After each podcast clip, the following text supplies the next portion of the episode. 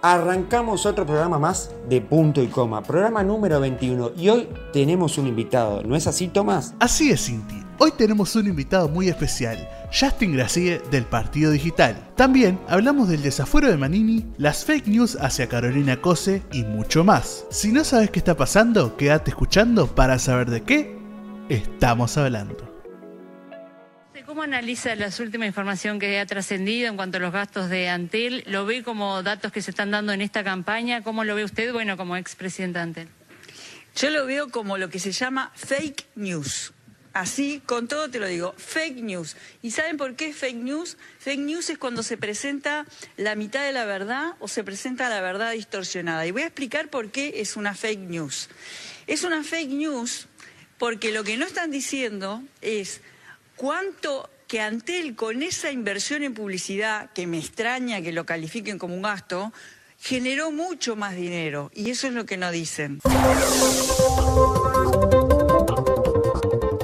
Muy, pero muy buenas. Arrancamos otro programa más de punto y coma, programa número 21. Estábamos escuchando de fondo lo que pasó con Carolina Cose. Vamos a estar hablando un poquito de eso porque que anda en Montevideo cada vez más fuerte y se viene la recta final para las elecciones. Ya falta cada vez menos, falta menos de un mes para las elecciones del 27 de septiembre, donde Montevideo y los demás departamentos elegirán al nuevo intendente de cada lugar. También le tenemos que mandar un saludo a Maurito, que bueno, que estuvo. Esto es una cosa de loco. Recién arrancó y se toma vacaciones. Pero bueno, le deseamos eh, lindas vacaciones, que disfrute y que venga con todas las, energías porque lo necesitamos. Y ahora sí, lo voy a presentar a él. Muchos lo conocen como gordo, pero él se llama Tomás y le damos las muy, pero muy buenas. muy buenas. Sí, Mauro, eh, tres semanas de trabajo y ya se tomó vacaciones. No sé, no sé si somos muy permisivos nosotros, pero bueno, vamos a, esperar que venga con todas las energías cuando vuelva ahí a, producir bien, ¿no? Exactamente, no le pedimos que nos traiga el ticholo porque obviamente que es turismo interno, obviamente. No, porque obviamente que es turismo interno, como están las circunstancias, con todo, obviamente con todos los cuidados necesarios, pero viste que está la típica es uruguaya. Cuando, ¿qué, quieres que te traiga? Tráeme ticholo, ¿no? Sí, o, cuando los montevianos van a Paysandú que les piden que traigan chajá, a pesar de que en Montevideo hay tienda de chajá, pero bueno, está. Eso. Estamos filosos, estamos, estamos filosos. bueno, hoy tenemos, hoy tenemos, un programón, programa número 21. Es un orgullo llegar a, a tener 21 programas. Eh, con punto y coma. La verdad que hoy tenemos un programón porque vamos a tener invitados y todo, ¿no? Sí, vamos a tener a Justin Gracie de el Partido Digital, ¿no? Claro, una nueva forma de hacer política. Y ojo al gol porque va a haber mucho para hablar con Justin Gracie. Es un hombre que, que, bueno, que revolucionó la política para mí porque es el cofundador del Partido Digital. Este partido que se presentó en las elecciones pasadas y este partido que dio mucho que hablar. ¿Por qué? Partido Digital ¿Dónde está la ideología? ¿Qué pasa acá? Vamos a estar hablando de él y vamos a estar también hablando de lo que el partido digital le pasó en estos últimos tiempos, porque obviamente que hubieron algunos, eh, bueno, personas que estuvieron dentro del partido, que estuvieron metidas en, temas eh, legales. Y también vamos a preguntarle ¿Qué pasa? ¿El partido digital se presenta ahora? ¿Sí o no? Vamos a estar hablando dentro de un ratito con Justin, que le agradecemos a la gente del partido digital y en especial a él por la buena onda para sumarse a cada punto y coma. Y ahora sí, me voy con Tomás, pero también tenemos que decir que una noticia de que sacudió un poco eh, Uruguay. Hablamos de un medio de comunicación, ¿no? Sí, hablamos de, del canal de televisión nacional de Uruguay, ¿no? TNU. ¿Qué pasó con TNU? Se han detectado varios casos de coronavirus y han puesto personas en cuarentena, ¿no? Algo que en Uruguay no es común, pero sabemos que en Argentina ha pasado ya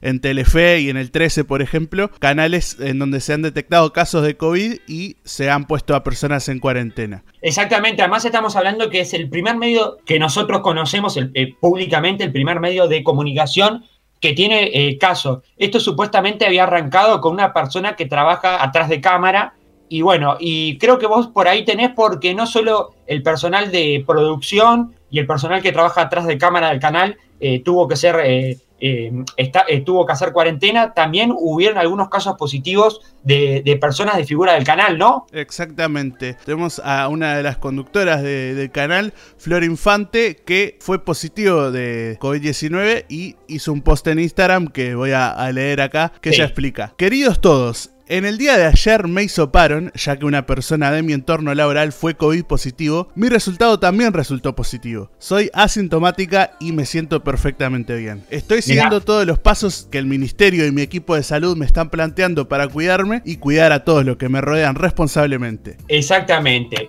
Y además también el propio canal, la propia dirección del canal, eh, eh, largó diciendo que bueno, que se tomaron las medidas necesarias. Hoy TNU tomó una medida de no llevar invitados por un tiempito y de tener el mínimo indispensable eh, personal trabajando porque recordemos que el canal no puede parar y que obviamente que va a haber gente estando en el canal, pero va a ser poco y mínimo respecto a esta situación. Primer caso que se da en un medio de comunicación y de televisión y justo en el medio de televisión nacional de Uruguay. Esto, como decía Tomás, ya era muy común en otros países, incluso en, digo, no solo Argentina, sino podemos ir a Europa, a otros lugares donde celebridades, gente pública o canales mismos tenían esos problemas, pero si nos vamos a lo más cerca, pasaba en Argentina. Bueno, pasó en Uruguay y había que comentar, obviamente que hay que decir, está de más decirlo, que el canal tomó las medidas necesarias respecto a este brote que se generó, pero que ya está todo por suerte controlado y siguiendo las cuarentenas como tienen que seguir y los cuidados necesarios, ¿no es así, Tomás? Sí, con los cuidados necesarios. Por ejemplo, también eh, en Telefe, en Argentina, cuando sucedieron estos casos de COVID positivo, por ejemplo, el noticiero tomó la decisión de hacerlo desde la casa. No sé si has visto unos recortes ahí donde están eh, los periodistas con, con trajes desde la casa, transmitiendo desde una webcam, que... Que es una medida que se toma allá, por ejemplo. Acá tomaron otra decisión que es llevar menos personal y cosas así. y además no se van invitados. O sea, los invitados no, no pueden ir presencialmente al piso. Eso me parece perfecto. Sí, sí, sí, lo de los invitados es una, es una muy buena alternativa. Y además supongo que también deben haber eh, tomado las medidas necesarias para desinfectar el lugar. Sí, obvio. eso, eso es obvio. Ya lo tendrían que haber estado haciendo antes también, que supongo que lo estaban haciendo, pero bueno, siempre el COVID es más fuerte. otra cosa que hay que, para comentar, interesante, bueno, ayer volvieron los cines. Volvieron los uh, cines. Qué lindo. volvieron los cines, algo que eh, yo veía después gente que tuvo la posibilidad de ir, porque obviamente que está todo muy con protocolos y muy adecuado. Y los cines que volvieron son los de principalmente los de algunos shoppings. Creo que la cadena Grupo Cine, y no sé si muy, no sé si se arrancó, pero me parece que Grupo Cine era el que había arrancado. Bueno, mucha gente decía, es raro volver a un pasillo de un cine. Es raro volver. ¿Has visto fotos? Quiero saber cómo está el cine, tipo, muy vacío. Eh, prácticamente yo he visto historias, digo, no, no tuve la posibilidad de, bueno, de, retomar el cine, pero sé que eh, está muy vacío porque obviamente que las salas tienen que tener mm, gente a más distancia, como los teatros, eh, separados, y eso también permite que obviamente que haya menos gente que pueda entrar en una sala, y además también las funciones no están como antes, donde había desde la mañana hasta la noche había funciones todo el día, sino ahora están restringidas a, unos pocos horarios. No, sí, también hay otra cosa que es que no se van a estrenar películas. o sea.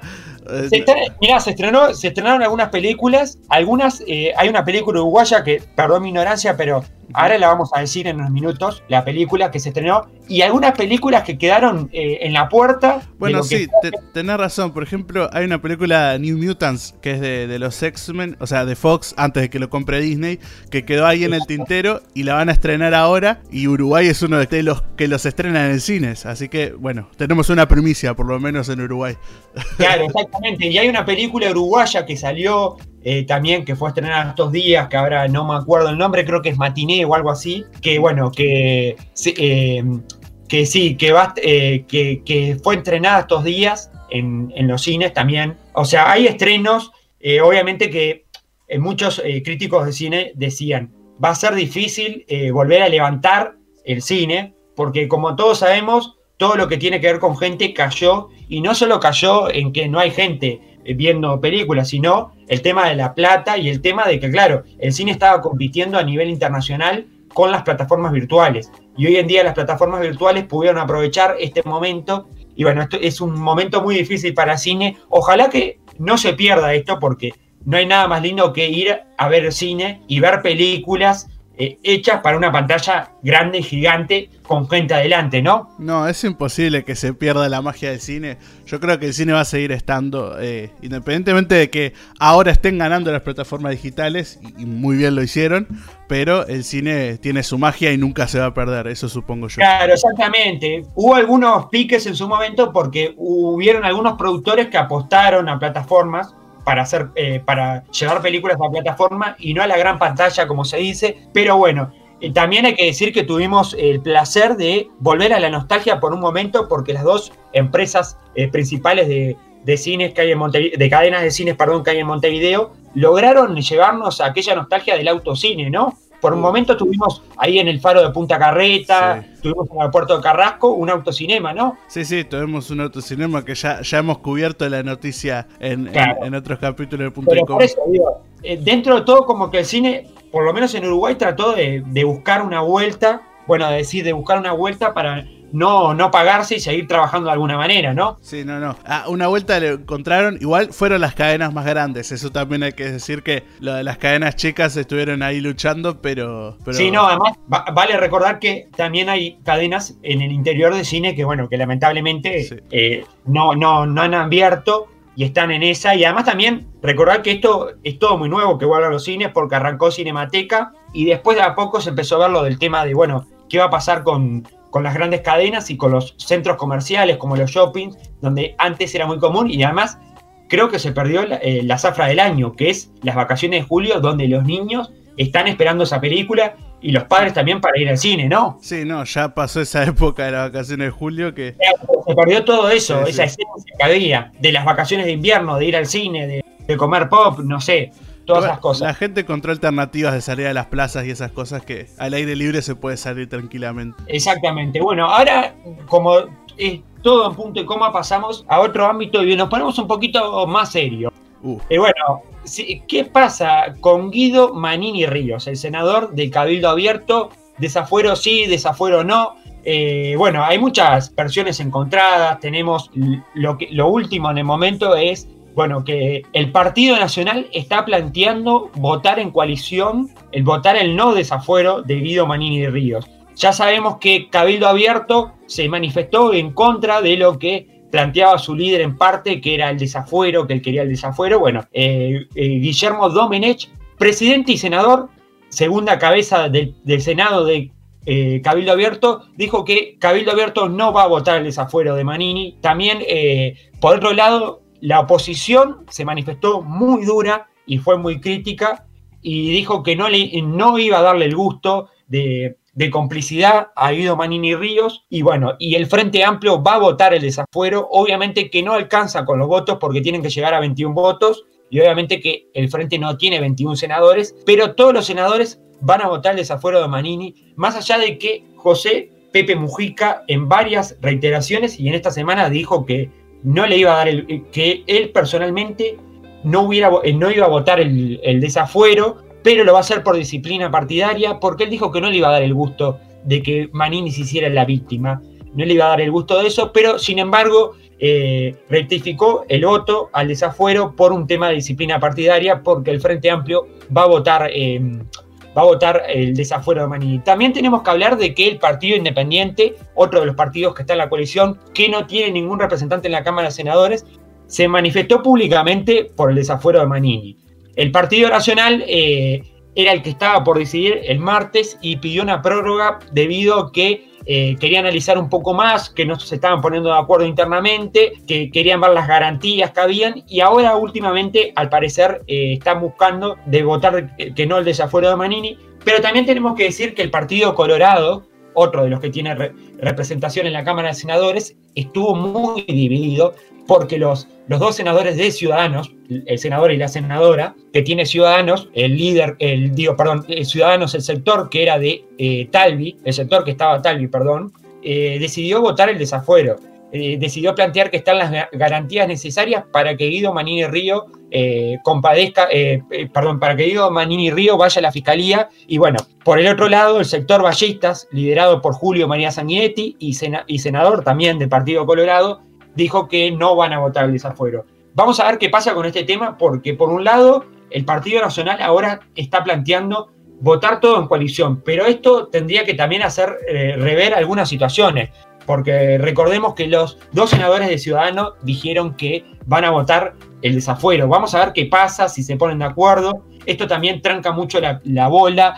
Vamos a ver qué dice la oposición, porque la oposición eh, con este tema estuvo muy picante. Ayer Miranda en la huella dio declaraciones firmes de sí al desafuero y no a ser cómplice de todo esto. Estas fueron un poco lo que está pasando esta semana con el senador y uno de los socios de la coalición de, de este gobierno. Veremos qué pasará con eso. Pero ahora sí, nos vamos a ¿Qué anda Montevideo, no? Sí, vamos a la sección de ¿Qué anda Montevideo? ¿Qué ha pasado en esto de las elecciones municipales? Exactamente, tenemos un... Eh, eh, creo que Tomás tenés ahí la noticia. Eh, lamentablemente nos alegramos porque obviamente que primero, ante todo, está la salud de Álvaro Villar, que bueno, que tuvo una... Estuvo ahí de hacer un infarto, eso es lo que sabemos. Estuvo internado en el sanatorio americano, entró el martes por un dolor en, en el pecho y bueno, fue internado a puro y que más o menos ahí tenés qué fue lo que se hizo en, enorme, en los nombres técnicos, ya que no, digo, nosotros no somos médicos, pero nos informamos. ¿Qué es lo que le pasó más o menos? Eh, fue una falla cardíaca. No sé eh, muy bien si es un, ataque al corazón, pero no, no, es lo mismo. No es lo mismo. No llegó a ser un infarto, lo que sabemos no llegó a ser un infarto, fue prevenido eh, sí, sí, fue intervenido quirúrgicamente, eso sí. Fue intervenido quirúrgicamente, además se, eh, se, llegó a la prevención del infarto, que eso fue lo importante, a no llegar a ser un infarto. Y bueno, y estuvo internado eh, hasta, hasta el jueves, incluso hasta hasta el jueves, pero estaba con un estado de ánimo muy bueno y obviamente ahora está en su casa con su familia, obviamente que por decisiones médicas eh, él va a volver de a poco a la campaña. Sabemos que estaba en la recta final, porque ahora es en el momento donde los candidatos están más en la calle, están más en mano a mano, pero se dice que el lunes retomaría las actividades de campaña, más allá de que, aunque Villar no estaba presente, su equipo eh, a, la, Intendencia estaba presente en varias actividades eh, que habían quedado, obviamente, que estaban que se tenían que cumplir de participar. Pero bueno, le deseamos una pronta recuperación y esperemos verlo donde más se lo necesita ahora, que es en la campaña, donde él quiere estar, obviamente. Pero bueno, otro, otra también vamos a pasar a otro, otro capítulo más. Carolina Cose eh, recibió, bueno, ¿qué pasó con Antel de la publicidad? ¿Hay algo ahí, no? Toma. Sí, eh, se dice que Antel gastó casi el doble en publicidad durante la presidencia de Carolina Cose en comparación con la gestión anterior de María Simón y con las siguientes de Andrés Tolosa, ¿no? Claro, y e, eso es lo que estamos escuchando al principio del programa. Estamos escuchando a Carolina Cose, Carolina Cose que recordemos que eh, estuvo en la presidencia de Antel, pero también después ella se bajó de la presidencia de Antel, ella fue precandidata por el Frente Amplio para las elecciones nacionales, perdió las internas con Martínez. Recordemos que también hoy en día Carolina Cosa, aparte salió senadora, hoy en día está peleando la candidatura por la Intendencia de Montevideo, es una de las de los tres candidatos que hay, es la candidata por el Frente Amplio con el lema La Montevideo. Y bueno, y estamos escuchando eso, ¿cómo es? Eh, eh, dijo que era una fake news, no, dijo que era una falsa noticia porque, bueno, ella argumentó que no se vio los ingresos. Ella dice que, bueno, se gastó eso, pero en Antel entró mucha más plata de lo que se gastó en publicidad. Estos informes salieron a raíz de la nueva, de los nuevos los nuevos, eh, eh, nuevos directores y presidentes de, del ente estatal, uno de los entes que, bueno, eh, muy importante, que ha tenido muchas repercusiones respecto a la Arena y es un ente que también a nivel de celulares móviles tiene mucha competencia. Entonces es un ente que siempre está bajo la lupa y bueno, se tiraron estas noticias y Carolina Cose respondió de esta manera. Me encantó, usó un término muy moderno, ¿no? Sí, lo de la fake news ese es un término bastante moderno, pero igual creo que está un poco mal utilizado lo que dijo. No, claro, porque, porque ella, ella lo que dijo fue, esto es una fake news porque no es una noticia 100% verdadera. Porque ella dijo, bueno, acá están contando una parte de la milanesa, no me están contando otra verdad de la milanesa. Claro, porque ella dice que, o sea, ella dice que es una fake news, pero en realidad, o sea, la noticia es real, pero lo que pasa es que supuestamente al pagar esa publicidad obtuvo más ingresos eh, con, todos esos gastos que, que se hicieron, pero eso no es una fake news. Explico por las dudas. Eh, voy a explicar lo que es una fake news. No, no, eh, obviamente. Ella tiró ese término. Sí, sí. Una fake news sería una noticia completamente falsa. Esto sería más un, no sé, un manejo diferente de la información, pero no una fake news. capaz que ella, lo, por lo que, lo que entendimos, eh, claro, ella tiró este término, pero podríamos decir, bueno, se dijo una cierta parte de la información, pero la otra parte eh, no se dijo. Claro, eso, eso sería. exactamente. Y también tenemos que hablar, porque el otro día estábamos hablando de los carteles, hubo una, una como una movida en Twitter de qué pasó. Los, ahora en las elecciones tenemos Sabemos que los militantes salen a, colgar los carteles, las famosas balconeras, que se les llaman esas carteles que aparecen en todas, eh, o columneras también, muchos eh, creo que el nombre perfecto es columnera, algunos le dicen balconera, eh, las vemos colgadas en todas las columnas de la mayoría de los departamentos, ciudades y lugares. ¿Qué pasó? El otro día en Twitter se hizo viral que varias brigadas de la Intendencia estaban recolectando, sacando, perdón, bien dicho, columneras de la lista 2000 eh, y la lista 600 del Partido Colorado. Esto obviamente que hizo eco y repercusión en algunos eh, referentes del Partido Colorado en esta elección municipal de Montevideo. Hablamos de, Andrés Ojeda, eh, segundo suplente de Laura Rafu y referente por la agrupación ciudadana, que, Ciudadanos perdón, que pidió para reunirse con la Intendencia para que le dieran una explicación, porque los carteles estaban bien colgados. Sabemos que acá en los carteles hay una ley de faltas donde los carteles no pueden estar colgados a tanto del piso, no pueden estar colgados, en, por ejemplo, en lugares, eh, en señalizaciones, donde hay señalizaciones, no puede haber un cartel eh, eh, tapando esa señal, no puede haber carteles en tal fecha, porque sabemos que estos carteles después, las mismas agrupaciones tienen un mes después de las elecciones para sacar esos carteles para que no queden ahí amontonados, generando contaminación, todas esas cosas. Bueno, Andrés Ojedas, Andrés Ojedas perdón, eh, fue recibido en, la Intendencia de Montevideo por el intendente Cris Candia, donde eh, él pidió una explicación respecto a esta situación y al parecer la Intendencia se equivocó. Esto es lo que podemos saber. La misma Intendencia de Montevideo dijo que se había equivocado, eh, que no se sabe, se desconoce por qué esas, brigadas, perdón, esas brigadas sacaron esos carteles, porque en realidad no hay ninguna ley de falta.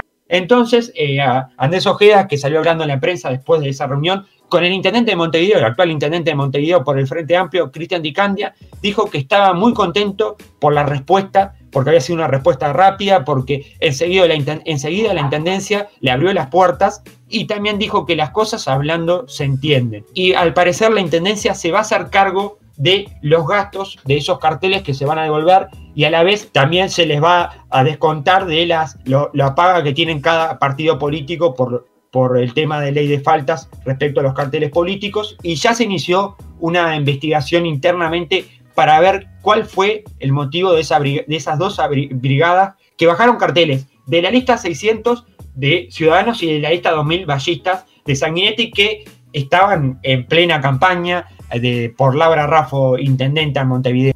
Fue una cosa que generó mucha polémica y ojalá que esto no tenga un tinte político, porque hoy en día se habla de, bueno, de que desde el gobierno se está haciendo campaña a favor de uno y de la intendencia que también, porque si lo, podemos poner en un, en un hipotético caso, podríamos decir, bueno, que Cristian Dicandia le está sacando los carteles porque le está haciendo, le está haciendo campaña al Frente Amplio. Bueno, esperemos que no, Esperemos que esto no sea tinte político y esperemos que haya sido un simple error eh, o mal manejo de información para sacar esos carteles, porque bueno, estamos en democracia y también queremos que los entes del, del Estado y municipales eh, sean, eh, sean democráticos y no tengan estos, no sé si corrupciones llamarles, pero llamarles, como dirían algunos en la, jerga vulgar, como especie de, de juego sucio, pero bueno.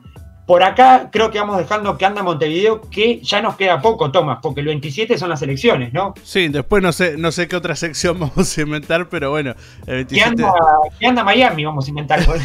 Hacemos las elecciones municipales de, otras ciudades.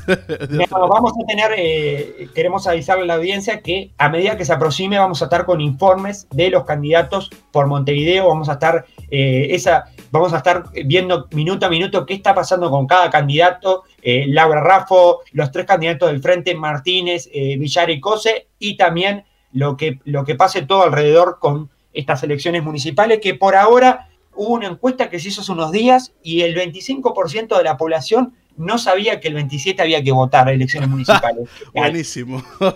Interesante. Sí, la verdad que igual eh, conste que no ha habido mucho, mucho movimiento. O sea, eh, ha estado el movimiento de los políticos, obviamente, haciendo campaña. Pero si no estás muy metido en eso, eh, puede ser que no te llegue. O sea, hay, que, hay que ver eso. nosotros, nos tenés que escuchar nosotros. Ah, hay que escuchar punto y coma. Eso es verdad.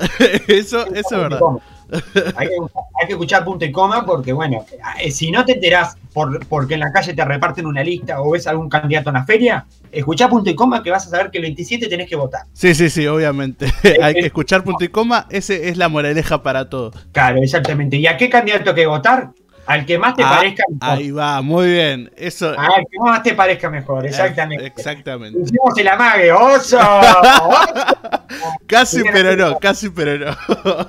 y ahí tiras todo, ¿viste? Cuando haces oso se te cae todo el vaso y tal. El que atrapó el chiste lo entendió. Exactamente. Bueno, siempre le metemos el humor. Y ahora antes de cerrar este espacio de noticias, nos vamos a ir a lo que va a pasar con nuestro invitado. Vamos a tener una presentación de lujo y lo vamos a tener en minutos más. Pero antes quiero eh, hacer un poco de eco de una noticia que recibí. Eh, la verdad que impresionante las clases de Zoom, lo que ha generado, bueno, un gremio en la Facultad de, Derecho. Hay todo un, procedimiento que vamos a estar atentos de lo que pasa porque se suspenden las clases por Zoom por un alumno masturbándose. Una noticia de, eh, que ha circulado estos días que, bueno, que vamos a estar al tanto de qué pasan con estas eh, cosas, porque estuvimos el otro día con varones eh, en el carnaval. Eh, sé que hay, hay todo, está pasando toda una movida en las redes sociales y también hay que decir que, bueno, que una situación muy compleja y complicada y, y, una desubicación también, tenemos que decirlo, de esto que está pasando, de esta noticia y veremos qué, pasará, qué medidas se tomarán y qué repercusión hay socialmente. Y ahora sí, vamos a ver cuáles son nuestras redes y dónde nos pueden seguir, Tomás. Y te parece que entramos de, de fondo con el invitado, ¿no? Partido Digital.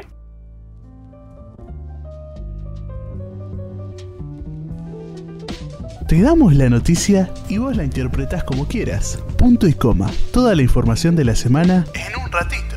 Seguinos en Twitter, arroba punto y coma uy.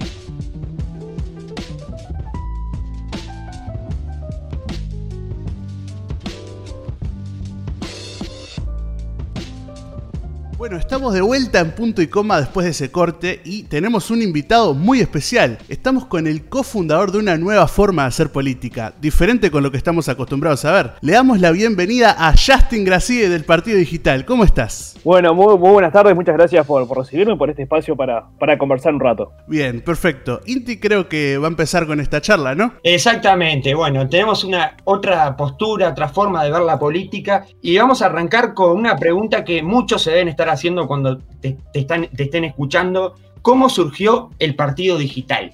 Bueno, el partido digital surgió, fue, resultado como de, varias cosas que se fueron dando en paralelo. Eh, por un lado, un grupo de personas que estamos como, bueno, con ganas de hacer cosas, ganas de emprender, que habíamos estado en distintos partidos políticos, pero que ninguno realmente nos atraía, no nos gustaba esa, esa estructura a veces tan vertical de que para realmente poder impactar en la estructura político-partidaria de hoy, o hay que tener plata, o tenés que ser hijo de, o tenés que dejar más horas de la, de la que tú no tienes disponible normalmente en un comité o militando con su opción política, y eso nos, a muchos nos deja por fuera de la política, y en paralelo eh, conocimos la opción del Partido de la Red en Buenos Aires, que fue un partido político en 2013 que surgió específico en la provincia de Buenos Aires y lo que ellos proponían era que cada legislador o cada legislador que ellos pudieran poner en la legislatura porteña iba a actuar siempre de acuerdo a lo que se definiera una plataforma online en la que podían participar todos los bonaerenses. Fueron como esas dos cosas, fueron dos amigos que me dijeron, che, vamos a arrancarlo esto, vamos a armar el partido para, para Uruguay. Obviamente, lo mismo que uno puede pensar cuando lo primero que le dicen, ¿qué? Armar un partido político, ya hay partidos con 200 años, vos estás loco. Pero después dijimos, bueno, está, pero es algo que realmente está bueno, que Uruguay lo precisa y eso a veces la motivación como que disminuye un poco los obstáculos que hay. Igualmente, eso fue en 2013 y dijimos, estamos a pocos meses de las próximas elecciones, de las elecciones internas de 2014, no llegábamos a juntar las firmas, a armar todo, también la base teórica y el marco teórico para esta nueva opción política. Entonces dijimos, dejémoslo en pausa y después retomamos las conversaciones para las elecciones que viene. Y ahí fue que sobre fines de 2015 creo que fue que se retomaron las conversaciones, ahí bueno yo un poco liderando esos primeros momentos, buscando a gente para que de perfil, creo que perfil ese un poco rebelde, pero no tanto de pasado político, sino por fuera que nunca habían militado tanto en, en política, para tratar de discutir y resolver todas estas cosas que planteaba el partido de la red a nivel provincia en Argentina, bueno, ¿cómo lo podíamos eh, traer a Uruguay para resolver problemas a nivel nacional y no solo de índole legislativa, sino también en el Ejecutivo y también tratar de bajarlo a tierra a la participación de la gente en la diaria. Entonces ahí, bueno, fue eh, resolver toda esa parte teórica y después arrancar con todos los obstáculos propiamente dichos que establece la Corte y la ley para establecer un partido político, como juntar las firmas, armar las agrupaciones. Y eso hizo que finalmente en diciembre del 2018 presentamos las firmas en la Corte Electoral y en enero creo que fue que recibimos la, la, habilitación oficial y el reconocimiento oficial como partido político. Antes de cerrar esta pregunta, porque me, tiraste un pie con los papeles burocráticos, como dirían algunos, ¿cómo fue el proceso? Porque sé que eh, mucha gente capaz que no sabe, pero hay que juntar, creo que aproximadamente son como unas 250 mil firmas o por ahí, ¿no? No, no, no, eso es para, eso para, eso es para un plebiscito eh, si, no me, equivoco. No, para el partido político son a nivel números son muchas menos, son mil y pico de firmas, depende del porcentaje, eh, porque es un porcentaje de los habilitados para, para votar. ¿Y cómo es este proceso? Porque una cosa es como me decís, eh, bueno, junté la gente, pero hacer, hacer conseguir firmas y con esta propuesta de partido digital, no sé, capaz que a, a, cualquier ciudadano a veces les puede parecer medio chocante o medio ¿Cómo, cómo, se, ¿Cómo fue ese proceso? Y ahí es cuando, y eso, a ver, fue un proceso que nos costó mucho más de lo que pensábamos, porque, a ver, todos creo pasamos algún tiempo más o menos en, las redes sociales, y en las redes sociales todo el mundo tiene las soluciones, todo el mundo critica desde la comodidad de, su sillón, de su trabajo, de su casa, pero después hay que salir a la calle y hay que, hay que pelear por esas cosas que uno quiere, y ahí cuando se da cuenta de las cosas que hay que, lograr, y en el caso de armar un partido político, son mil y pico de firmas, que uno dice, las conseguís enseguida, pero después te das cuenta que hay que tienen que firmas en papel, donde tienen que dar la credencial, donde muchas veces hay, nosotros nos quedaron cientos de firmas que no presentamos en la corte, porque gente que tal vez en la calle nos firmó, pero después nos dice, bueno, después te paso la credencial porque no me la acuerdo, y nunca nos la pasaban, o que se registraban online y había que ir a la casa con el papel a, que deje la firma. Entonces, eso era coordinar un horario en que estuviera en medio del, del día. De nuestro lado no había nadie dedicado 100%, porque todos trabajábamos también.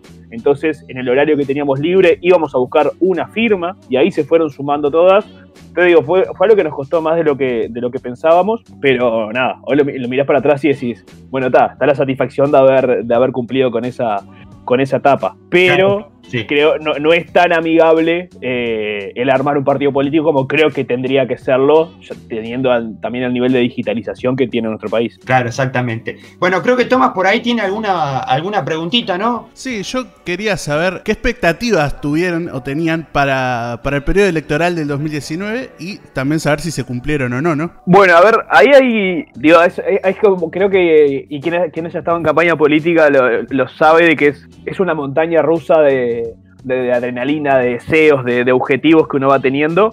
Creo que si ahora lo, miramos eh, con, cabeza fría y hacia atrás, dijimos, sí, cumplimos las expectativas, eh, crear un partido político de la nada, que no sea una extinción o que no sea algo que viniera de otro partido político, que saliera desde cero, eh, donde había una dificultad, una barrera muy grande de comunicación, porque era algo con lo que la gente no podía compararlo. No era que, por ejemplo, Cabildo Abierto, que fue un partido nuevo, todo el mundo ya sabía más o menos en qué lugar del espectro ideológico lo ubicaba y ya sabía si le gustaba o no. El partido digital requería una, dos, tres, cuatro instancias capaz para explicar qué es lo que implicaba y todavía mucha gente todavía no ha terminado de entenderlo. Y eso es culpa de nosotros. Entonces, teniendo en cuenta toda esa dificultad y todo ese camino, creo que se cumplió el primer objetivo, que era que toda la gente descubriera que existe un partido digital. Lograr pasar todas las etapas eh, posicionarlo a nivel nacional y que la gente descubriera y que capaz menos gente, pero igual todavía hay algunas personas, incluso nos votaron más de 6.000 personas y en todos los departamentos, tuvimos votos de todos los departamentos, que entendieron y eligieron esta opción. Así que te diría, ahora viéndolo hacia atrás con cabeza fría, sí, se cumplió el, objetivo y las expectativas. Si me preguntabas dos meses antes de las elecciones, te decía, queremos llegar al Parlamento, queremos sacar un diputado, obviamente Y no era que te estaba mintiendo, era que realmente dos, dos meses antes estamos tratando de buscarle la vuelta para, para lograr ese, ese objetivo, ni hubiera sido un, maracanazo, que un partido de, primera instancia y sin ningún trasfondo político, ni ninguna base grande, ni de financiamiento, ni de gente, lo pudiera, lo pudiera lograr. Pero creo que fue lo normal, que lo logramos. Creo que tuvimos algunas instancias como que nos logramos diferenciar bastante a nivel de la campaña, eh, con pequeños hechos que mostramos que éramos, que éramos distintos, en las internas que fuimos los únicos que transparentamos las finanzas, Después en su momento se, discutió también que en lugar de folletos eh, repartíamos naranjas. Eh, hicimos una, campaña muy, muy amigable con el medio ambiente en ese sentido. Cuando fue el debate a nivel nacional, mientras otros candidatos lloraban de que no los invitaban, nosotros hicimos un, debate paralelo y en las tandas del debate nuestro candidato contestaba las preguntas. Fueron varias cosas distintas que fueron marcando el posicionamiento del partido. Creo que fue un muy buen primer paso para preparar ahora para lo que viene para, para 2024. Y también eh, algo que me, pareció interesante, que eh, la, virtud que tuvieron, porque a veces hacer un partido, como vos decías, con todos esos factores, eh, llegaron a, muchos lugares, porque una cosa es Montevideo, pero otra cosa es de Montevideo a Artigas, tratar de, bueno, de ocupar todos los lugares y que por lo menos alguien esté enterado de que el partido, que hay una papeleta del partido digital en su mesa, sean Artigas, sean Tacuarembó o sean Fraivento, y que pueda tener la opción de si quiere votarnos, ¿no? Totalmente, totalmente. Y, realmente fue así, porque eso, eso requiere mucho trabajo que lo descubrís cuando estás ahí. Cuando estás ahí viendo los requisitos que tiene la Corte Electoral para que haya una lista del partido digital en cada circuito. Para cada circuito, que eran creo, creo que 8.000 y pico en todo el país, había que mandar, había que mandar un sobre específico, el sobre, con, por lo menos con 50 listas ahí adentro, sellado, cada uno de los sobres, cada uno de los 8.000 sobres, mandarlo a cada uno de los departamentos. Además, en la tapa del sobre, escrito de qué, de qué, para qué circuito era. No me acuerdo si hasta tampoco el presidente de mesa había que poner arriba, adelante del sobre. Claro. 8.000 sobres, que había que estar haciendo todo eso que para un partido grande, que capaz tiene cientos de militantes, es muy fácil. Que tiene, un aparato más grande político, capaz que es mucho más fácil. Claro, para un, para un partido chico lo que significaba era que capaz toda una semana el equipo que teníamos que estar en la calle hablando con la gente, tratando de difundir la idea, estábamos adentro en sobrando listas. Son, cosas que, son cosas que pasan, pero bueno, parte del sacrificio de arrancar a, de salir a jugar a la cancha con un equipo chico. Claro, y antes de cerrar, eh, no sé si te acordás, pero supongo que aparte de Montevideo, ¿qué otro lugar eh, eh, ¿Hubo algún departamento que se, sorprendieron por la votación? Porque viste que a veces pasa, bueno, más allá de Montevideo, que sabemos que es el núcleo, pero a veces puede pasar que capaz que en algún departamento no se esperaban una buena votación y tuvieron una buena votación para ser nuevos. No sé si les pasó eso. Bueno, sí, sí. A ver, primero, la primera gran sorpresa fue esa que comentabas de que tuvimos votos en todos los departamentos. Y algunos que nos quedamos con la lástima de no haber podido ir presencialmente, pero igual, justamente por la capaz de carácter digital o innovador de la propuesta, igual generamos votos en, todos los departamentos, cosa que algunas agrupaciones históricas de varios partidos no, no lo lograron. Y, y, después, sacando Montevideo, bueno, tuvimos buena votación en Durazno, eso lo digo en términos relativos con otros partidos, por ejemplo, votamos más que el Partido Independiente en Durazno, más que Asamblea Popular. Eh, yo soy de allá, esperaba algo eh, que quería internamente que eso pasara, así que estuvo, estuvo bueno. Bueno, la gente acompañó entonces. Sí, en Durazno siempre, siempre acompañaron y, apoyaron, por suerte. Y después en Maldonado y en Canelones también. Tuvimos una, linda cantidad de votos, que hay un grupo lindo ahí que, que, va a seguir trabajando.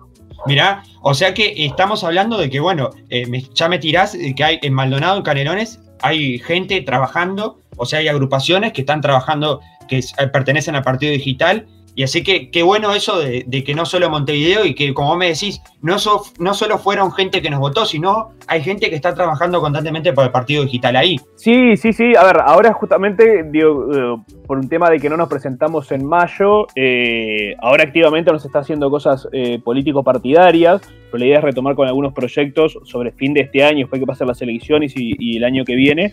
Pero sí, ahí ya te digo, la, gente está, y fueron los grupos que quedaron, uh, está bueno, sí, está, está bien, no nos presentamos, no, no podemos presentarnos, pero había muchas ganas de, de seguir porque se generó una, un lindo, un lindo grupo. Pero esos, esos cuatro departamentos te diría donde tenemos presencia más, más fuerte con el partido.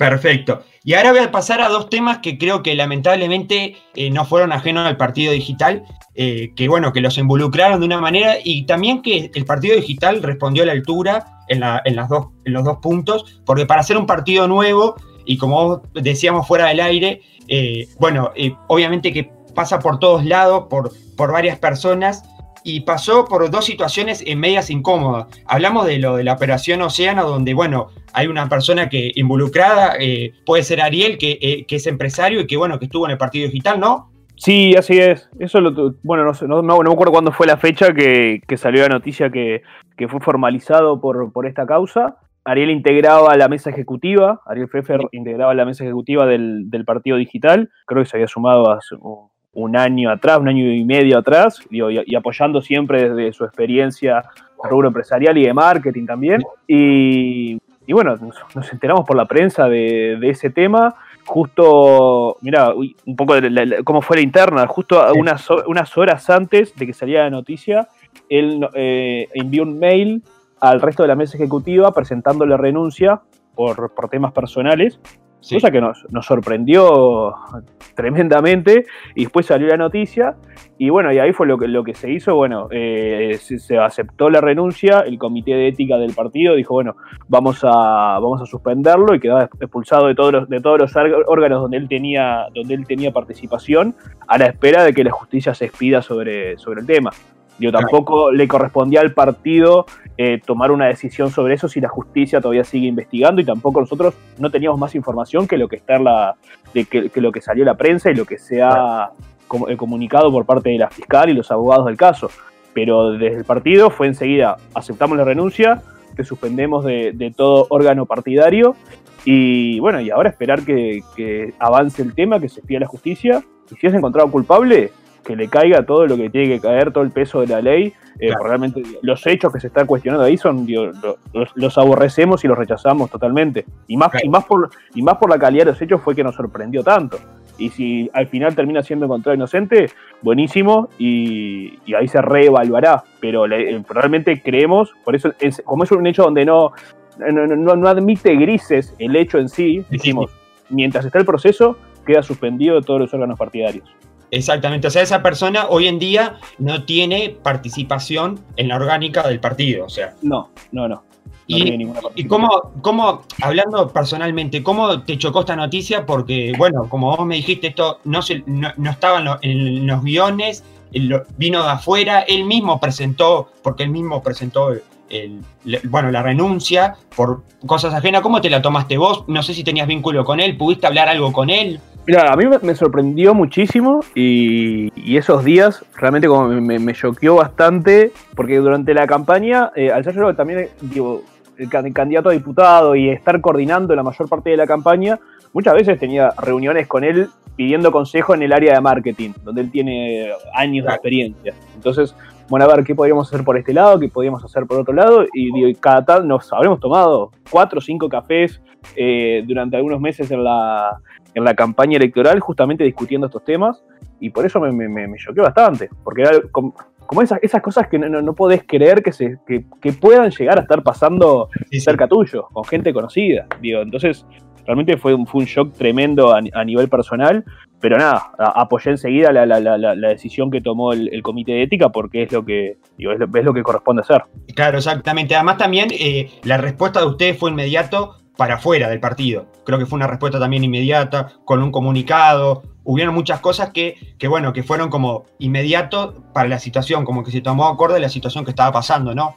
Sí, bueno, y eso, mira, nosotros, a mí me cayó los primeros mensajes, creo que fue un jueves a la medianoche, y salió pública, y bueno, fue ahí que salió públicamente, creo que lo tuiteó Gabriel Pereira, y el viernes sobre el mediodía estaba el comunicado fuera del, del, partido, porque ya a primera hora el directorio se envió, mandaron un mail al resto de los integrantes del directorio y ahí tomaron la decisión en una sección extraordinaria el día, ese día viernes a la mañana y ya aprobaron el comunicado y creo que salió sobre el mediodía en, en las redes sociales. Entonces, esas son las cosas que sí. obviamente no, no, no me gusta que haya pasado este hecho, pero que la parte buena, si es que la hay, es que demuestra que el partido digital no, es, una aventura de, una persona, como ahora estamos viendo algunos que ya pareciera aventura de persona y ya se están desarmando, sino que quedó una orgánica partidaria fuerte.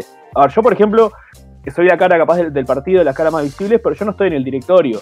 Y eso lo resolvió el directorio de forma orgánica. Eh, está Paula, que es nuestra, que es abogada, que, es, que nos asesora la parte legal. Y dijo, bueno, hay que discutir esto, veamos qué hacemos. Esto es lo que dice la Carta Orgánica y el, Código de Ética del partido de cómo hay que actuar, muy bien, lo discutió el directorio, lo aprobó y salió el comunicado. Y ya están hechos los procesos para que eso suceda. Entonces, eso capaz, más allá de la expectativa de, la visibilidad y los más de mil votos que conseguimos, yo también lo tomo como un logro interesante porque hay una estructura fuerte con procesos armados que no dependen de una o dos personas y creo que eso le da una base más sólida para que siga a futuro. Claro, claro, exactamente. Y eso también es como decías, esto es un, también es una, instancia de crecimiento dentro de la organización del partido.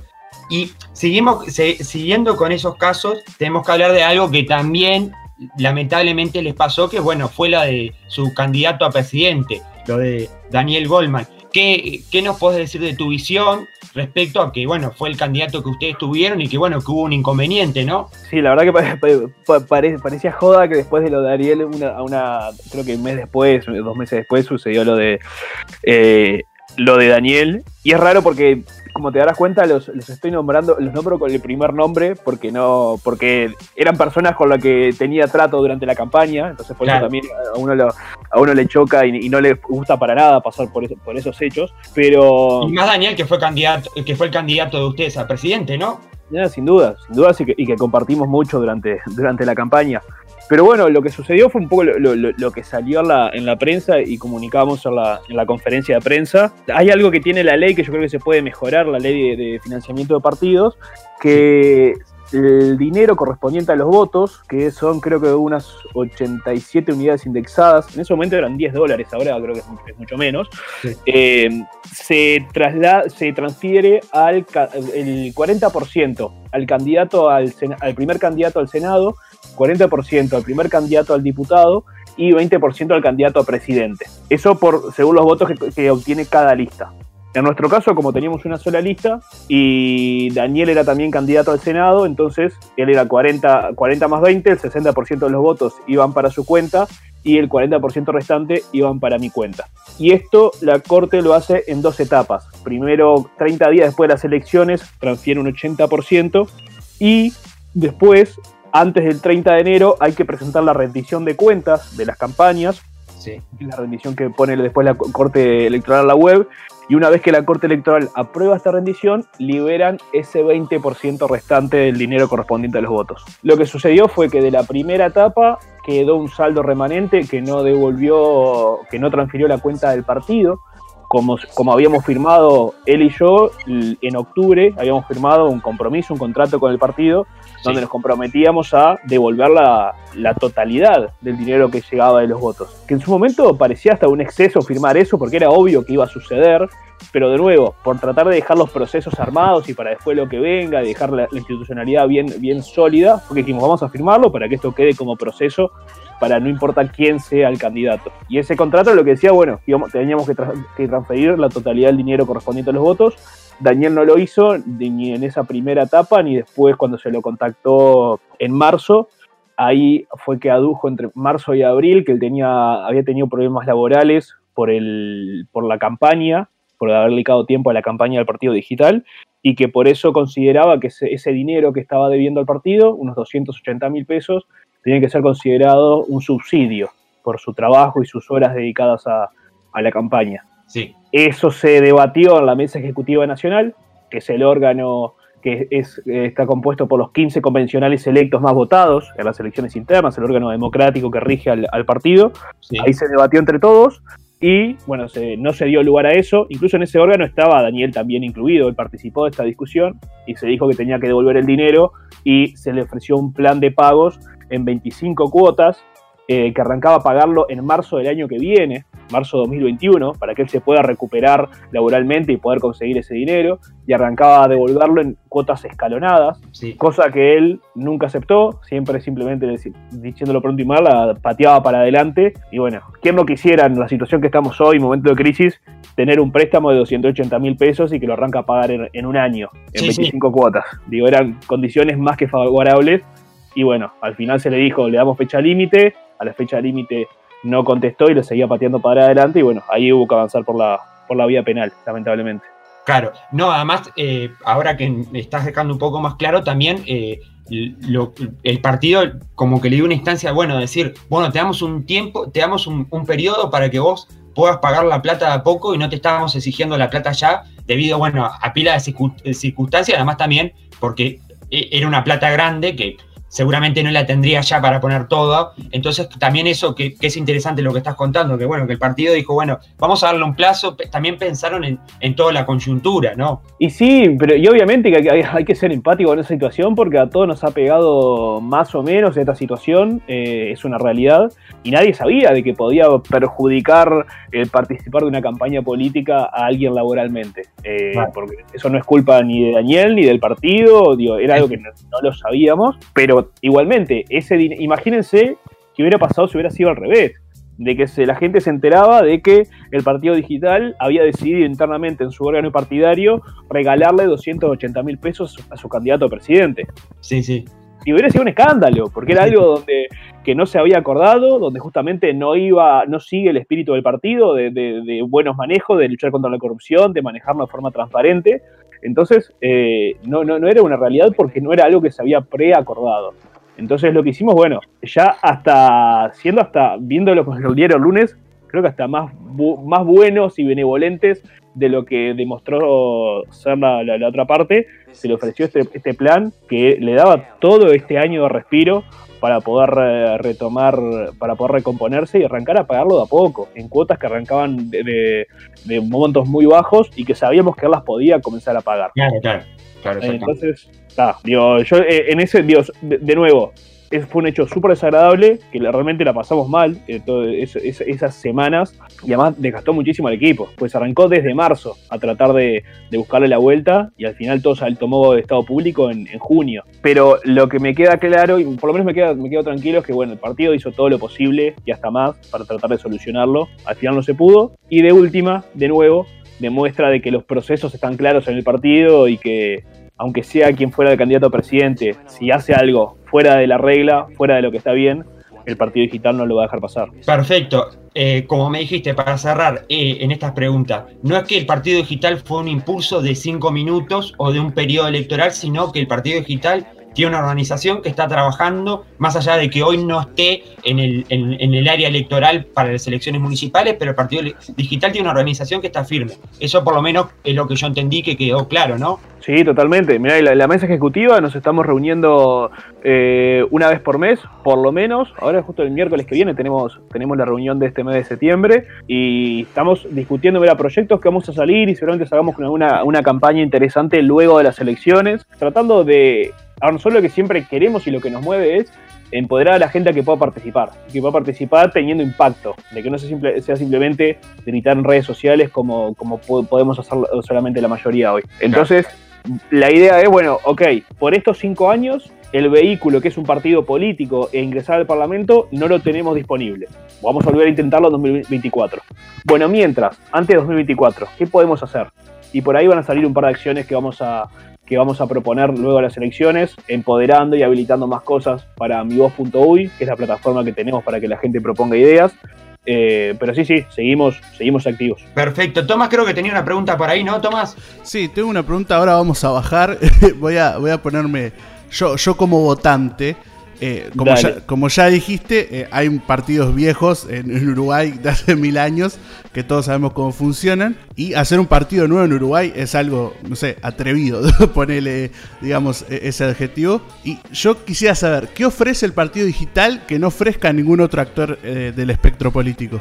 Ofrece poder participar en la discusión pública sin los vicios de la política y con un camino claro de, cómo hacer que tu, de que tu idea tenga impacto, de que tu idea llegue al Parlamento, de que tu idea llegue a las personas que pueden tomar decisiones. Nosotros lo que buscamos, buscamos los votos en octubre para llegar al Parlamento, para que si ahí ya teníamos un diputado, vos Tomás capaz tenías una idea, la proponías en mivoz.uy, lograbas los votos necesarios eh, para que esa idea avanzara y en ese caso hubiera salido un diputado, iba a ser yo, iba a estar proponiendo tu idea en el Parlamento. Y tan directo como eso. No ibas a tener que pasar horas y horas en el comité del barrio o alcahueteando al líder político de turno o tratando de comprar un puesto en una lista como pasa en otros partidos.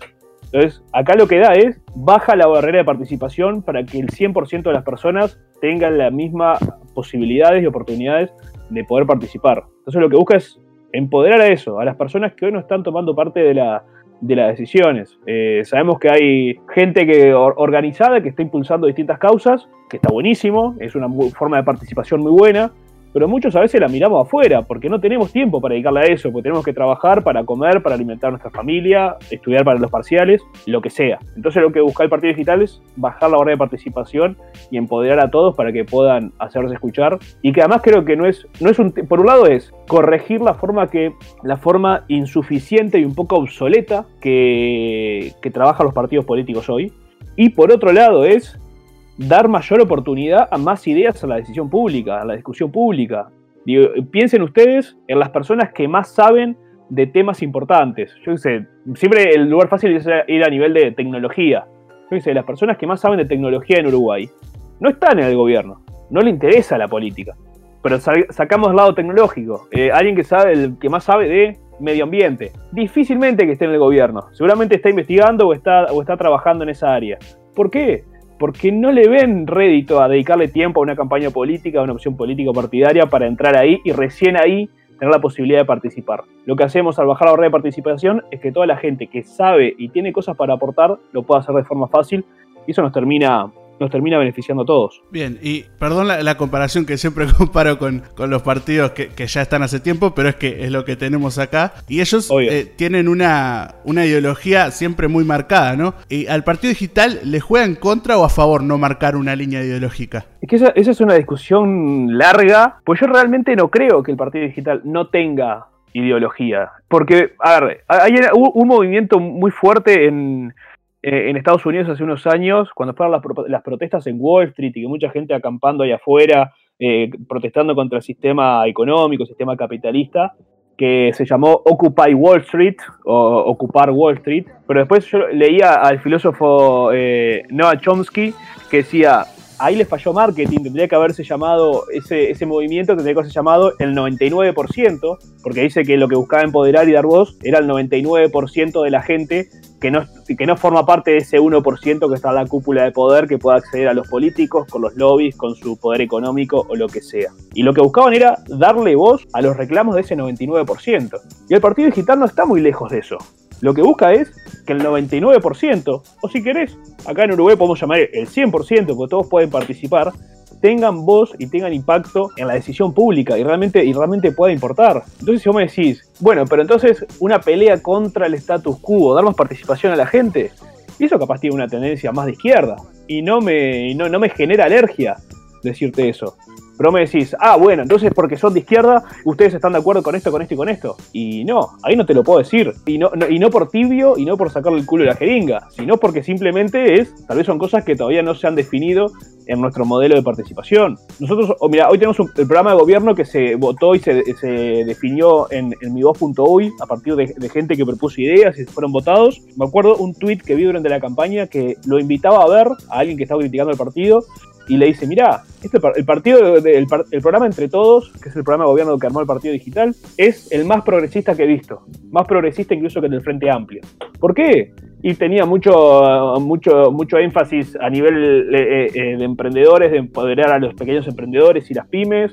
Tenía un capítulo muy fuerte en lo que es medio ambiente y desarrollo, desarrollo sostenible.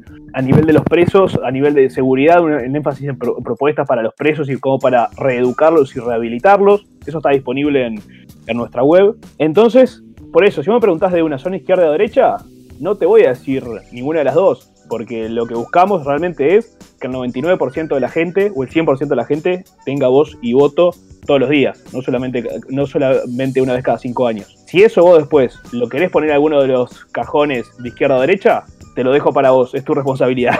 Bien, perfecto. Igual eh, me gusta lo lo de que es una ideología como que la va creando el pueblo, es, algo así. Claro, y, es, eh, pero, pero, pero, pero, es esa la, es esa la ideología, y, de nuevo, muchas veces te dice, ah, bueno, pues sos un tibio, no te estás jugando por nada.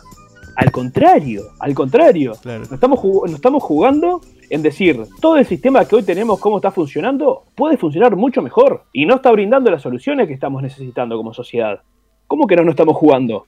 Para al contrario, salimos de la pantalla de estar criticando fácil y salimos a la calle, movimos el culo de la silla y fuimos a crear un partido político y estamos tratando de demostrar que se puede hacer de otra manera. No, cuando nos dicen de tibio, a mí realmente me saca, me saca un poquito. Y pero no es justamente de no querer jugarse, al contrario. Estamos recontra jugando y nos jugamos con humildad de decir, no tengo yo todas las soluciones. No estoy diciendo, no estoy tratando de conseguir seguidores que estén de acuerdo conmigo. Al contrario, estamos buscando seguidores que también puedan ser líderes, que también tengan sus ideas y las quieran proponer. Y el partido digital capaz es el vehículo para que para que puedan avanzar esas ideas. Perfecto. Y entonces, como ya dijiste que no, no, no, no se quedan sentados, sino que, que avanzan en todo lo que hacen, eh, ¿cuáles son los próximos pasos del partido digital? Mirá, en noviembre seguramente, eh, octubre, noviembre, vamos a estar lanzando Mi Voz 2.0, que es un poco lo que les comentaba antes, es una nueva etapa de, esta plataforma de, de mivoz.uy, donde va a tener como otras formas para que la gente pueda participar y que las ideas que proponen, lo que se discute ahí, pueda llegar y generar cierta presión también al Parlamento, al gobierno, para, de nuevo, es para tratar de empoderar y generar más participación a la gente. Eso es lo que lo vamos a lanzar ahí en octubre, noviembre. Estamos trabajando en eso para lanzarlo luego que pasen las, las elecciones. Y sobre eso es lo que va a buscar el, Partido Digital posicionarse en estos cinco años. Y ahí que van a salir varias, varias campañas también. Es darle la posibilidad a la gente de que pueda participar y que pueda generar un movimiento atrás de su idea. Seguramente ustedes tienen ideas y preocupaciones. Bueno, tal vez no tienen una propuesta concreta. Bueno, que tal vez a través del partido digital se puedan conectar con otras personas que, comparten esas preocupaciones y puedan generar una idea y puedan generar un grupo a través de esa idea y que esa idea también pueda ir generando presiones a quienes tienen que tomar decisiones sobre eso y dar lugar a que se pueda lograr ese, efecto que está buscando esa idea que, que los une. Entonces, lo que va a ir buscando el partido en estos, en estos cuatro años hasta 2024 es justamente eh, tratar de empoderar por distintas formas al, al ciudadano para que pueda hacerse escuchar y no solo escuchar, porque todos dicen, tenemos las redes sociales. No, que también incomode en el buen sentido a los que hoy están arriba tomando decisiones y que sean, y que sean escuchados. Hoy el partido es lo que puede hacer y es lo que va a estar haciendo hasta, hasta las próximas elecciones. Y ahí vamos a volver a presentarnos en 2024 a nivel nacional. Incluso este año, por un tema de tiempos y también de, que era nuestra primera elección, nos presentamos solo, solo en Durazno y en Montevideo. Pero la idea es que para las próximas poder presentarnos en, poder presentar listas en todo el país, ya para, las internas, eh, también para después para, para octubre, y también poder participar en, mayo en, las elecciones y poder lograr el objetivo, ahora sí en octubre, de, poder entrar al Parlamento. Exactamente, y ya más o menos me estabas contestando una pregunta que teníamos, pero yo quiero entrar un poquito más en esa pregunta de ¿Por qué el partido digital no se presenta para las municipales? Porque sabemos que ustedes cumplieron primero con un objetivo principal para estar en estas elecciones, que es pasar los 500 votos. Eh, llegaron a los 6.000, cosa que el partido de la concertación, que fue un partido en su momento creado para, bueno, para, eh, para armar, eh, armar una unión de partidos en su momento contra, con el tema de, la Intendencia de Montevideo, no llegó a pasar los los, 500 votos y ustedes sí, ¿por qué no se no ni siquiera presentaron candidatura en Montevideo? Bueno, fue un, poco de evaluar los beneficios y las contras de, poder participar y también siendo, digo, siendo cuidadosos con, los recursos que tenemos. Y no solo hablo de dinero, sino de, los recursos de tiempo, de, la gente, del equipo, del equipo voluntario que está atrás del partido. Y la verdad que era presentarse en Montevideo ya requiere un gasto muy fuerte de impresión de listas, de, para poder estar en cada una de las, de las mesas, eh, de publicidad, de, de, promoción. Y ahí evaluándolo y siendo realistas de que es mucho... A ver, por ejemplo, conseguir, mira, conseguir un edil en Montevideo es tres veces más difícil que conseguir un diputado a nivel nacional. ¿Que ¿Son lo mismo, no? ¿30.000 votos o por ahí? No, no, no, por eso, tres veces más. Te precisas 90.000 votos. 90.000 votos, mira. Claro, o el doble, si no me equivoco, porque son, son 33 ediles a la Junta eh, y en el diputado son 99. Entonces, digo, era mucho más difícil para diputados, que fue algo que todavía vimos que no, no lo conseguimos en octubre. Entonces, era poco realista lograr el objetivo ahora para mayo y iba a ser un dinero que si lo gastábamos ahora no lo íbamos a tener para las elecciones de 2024. Entonces, bueno, fue un poco también eso. Otra cosa de que tampoco no había un candidato claro para presentar, pues si tal vez si lo hubiera habido, que tal vez lo volvíamos a rediscutir o eran otra las, era otra la, evaluación. Y al final, entre todos, decidimos que lo mejor era no,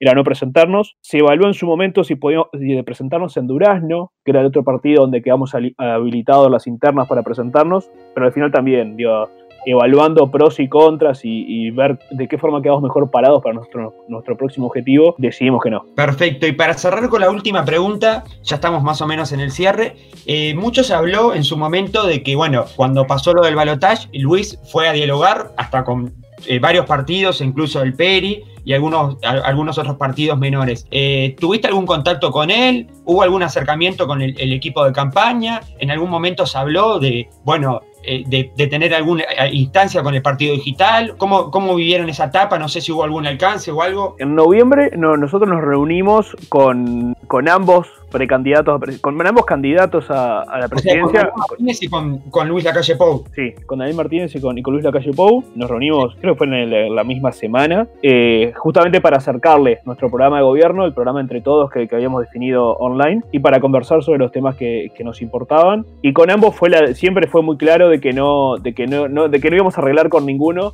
porque así lo habíamos definido. Incluso nuestra carta orgánica está de que no vamos a hacer alianzas con otros partidos políticos u otros grupos políticos que comprometan el modelo de participación que nosotros estábamos ofreciendo. Entonces, sabemos que hacer, hacer una alianza con cualquier partido que no ofrezca ningún canal vinculante de participación para, para la gente no es algo con lo que nosotros podríamos estar trabajando. Entonces, de, siempre fue ese el espíritu, pero igual constructivo de, acercar ideas. O sea que hubo diálogo con los, con los dos equipos.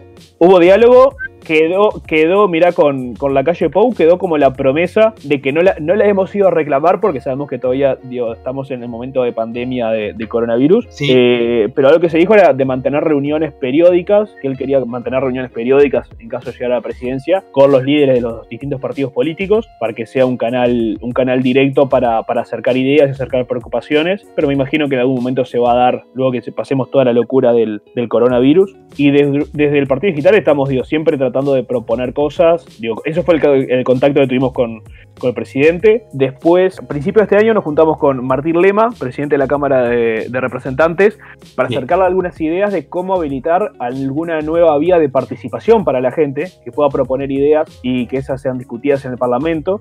Y en concreto le propusimos el ejemplo que está funcionando en el Parlamento británico desde el año 2006, que ellos tienen un sistema de peticiones donde la gente propone ideas si supera los, creo que son, si supera los 100 votos, tienen que recibir una respuesta por escrito del gobierno y si supera, no sé si son los 500, los 600 votos, esa idea entra al orden del día del Parlamento para que sea discutida. Más allá del número de votos necesarios, creo, creo que nos parecía importante generar una vía vinculante para que si llega hasta cierta cantidad de votos, entre al orden del día, entonces ahí llegue a la discusión parlamentaria. Nos dijo que le iba a evaluar y al final, digo, no, no, no fue algo por donde se avanzó propusieron habilitar una plataforma, que bueno, esta plataforma le queda bastante grande, a lo que habilitaron es un, es un formulario online, el, Parlamento, para que la gente pueda proponer ideas. Eh, realmente poco serio, no tiene ni siquiera verificación de mail, no tiene cosas mínimas de seguridad, eh, nada, es...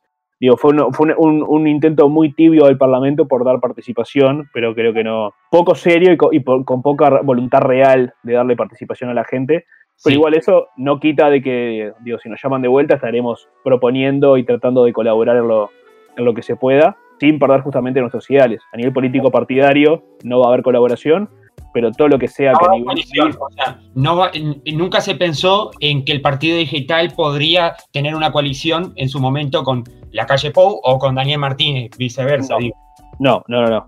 Digo, eso nunca estuvo, nunca estuvo en el tapete. Y después, eh, para hablando de, ya me hablaste de referente del oficialismo, eh, esto no quiere decir que eh, tuvieron contacto con algún alguna persona de, la oposición o el partido digital está abierto a tener contacto digo con, con el Frente Amplio en algún momento si por algún proyecto o algo, eso también está abierto, ¿no? Sí, claro que sí. A ver, por eso, a nivel de lo que te, lo que te comentaba, lo de Martín Lema y la calle Pou, digo, es porque son contactos con el gobierno no con el Partido Nacional. Con el Frente Amplio nos juntamos en su momento también con Daniel Martínez y si alguien quiere conversar sobre cosas, digo, a las órdenes. Eh, nosotros, por ejemplo, también nos, llamó Laura Raffo para, la campaña y le dijo un poco, digo, lo puedo comentar porque le dijo un poco lo que estoy diciendo ahora, a nivel político partidario no vamos a hacer ninguna alianza porque puede comprometer la participación que busca el partido, pero estamos a las órdenes para mostrarles cómo funcionamos, para mostrarles cómo funciona la plataforma que estamos haciendo, incluso ya representantes a nivel nacional ingresaron a utilizarla, Carmen Sanguinetti que propuso una ley de teletrabajo ingresó a nuestra plataforma a contestar preguntas y dudas que tenía otra gente. Entonces, es algo que está... La senadora, eh, uno de, Ciudadanos para el Partido Colorado, ¿no? Exacto, exacto. Carmen, que es de, Ciudadanos, del Partido Colorado. Eh, pero ella, porque justo a mí me interesa también lo de ley de teletrabajo, lo subí en mi voz para habilitar la discusión, se lo mandé por Twitter y entró a participar. Yo digo, estamos abiertos para que las herramientas y lo que hemos estado generando y aprendiendo nosotros también, a partir de las cosas que hemos ido habilitando de participación, que lo usen los otros partidos, que lo use el gobierno. En eso siempre abiertos para ayudar. A nivel acuerdo político partidario, hoy no veo posible con, ninguno y, no, lo, no, lo, creo con ninguno en el, corto plazo. Para cerrar, lo de Laura Raffo, eh, la reunión eh, por lo, eh, fue también por un tema de coalición. Había una propuesta de Laura Raffo de que ustedes participaran en el proyecto como coalición. Fue una llamada exploratoria, a ver si había posibilidades. Eh, para las elecciones departamentales. Digo, yo le, agradecí muchísimo y le contesté un poco lo que les estaba contando ahora. Digo, no hay, no hay, misterio de que a nivel, a nivel partidario ya estaba definido, está la carta orgánica, de que cualquier coalición que atente contra la participación que nosotros queremos habilitar o algo que no la, una opción política que no la permita, no vamos a ir a trabajar por eso pero sí estamos a las órdenes para explicarle cómo funciona lo que queremos hacer. Y nada, y quedó eso, le mandé los, los enlaces, información de la plataforma, quedó que le iba a bichar y, bueno, listo. Después siguió con, siguió con su campaña. Pero fue ella misma, que te, o sea, te comunicaste con ella, no con gente de la, de, de, del equipo, no. Fue con ella mismo que fue el diálogo. Sí, sí, sí, sí, sí. Fue con, con, con, Laura mismo. Perfecto. Bueno, para cerrar, como siempre, eh, primero fue un gusto y, y algo que me gustaría que invitaras, porque capaz que hay alguna gente que nos está escuchando acá que quiere participar, que quiere unirse al partido digital, ir a escuchar o poder participar de forma eh, presencial o, tener algún contacto. ¿Dónde pueden ubicar el partido digital? ¿Se puede ir a, escuchar o a, participar? ¿Cómo, ¿Cómo hacemos? Sí, claro. Esto invitado a todas las personas que, les gustó esta idea, lo que escucharon, o si tienen alguna pregunta también. Hoy, primero por la naturaleza del partido y además por la situación que todavía estamos con el, con el COVID, la, forma de contacto son digitales, obviamente. Eh, entonces, a nivel de las redes sociales nos pueden hacer cualquier consulta. Se puede registrar nuestra web para recibir información y que le habilitemos y que le avisemos de las próximas actividades partidodigital.org.uy. Estamos, eh, no sé si este mes o en la que viene, creo que seguramente sea a, principios de octubre, vamos a retomar con, con actividades mensuales, reuniones mensuales. Vamos a ver que en octubre cómo está la situación, si lo hacemos físico o esa la hacemos online, pero eso vamos a ver ahí cómo esté la situación con el, con el COVID, donde van a haber charlas de distintos especialistas de temas de actualidad eh, de unos 15 minutos y después abrir el debate y la conversación a gente que quiera aprender, escuchar o simplemente o también preguntar y expresar su opinión. Eso lo vamos a arrancar el, mes que viene, así que esa puede ser una buena actividad tal vez para que alguien se acerque a, escuchar y, por qué no, también a, expresar eh, sus ideas y sus, y sus, preguntas sobre temas que nos preocupen. Exactamente, y, las redes sociales que los pueden ubicar en Twitter, en Facebook como Partido Digital, ¿no? Sí, busca Partido Digital y ahí les va a aparecer. En todos lados el usuario es pdigitalui, pero si buscan Partido Digital eh, les va a aparecer con nuestro logo naranja, ahí en Facebook, en Twitter y en, y en Instagram. Y si no, partidodigital.org.uy, nuestra web. Perfecto, desde ya muchas gracias, Justin. Por favor, fue un, un gustazo y gracias a ustedes por la invitación.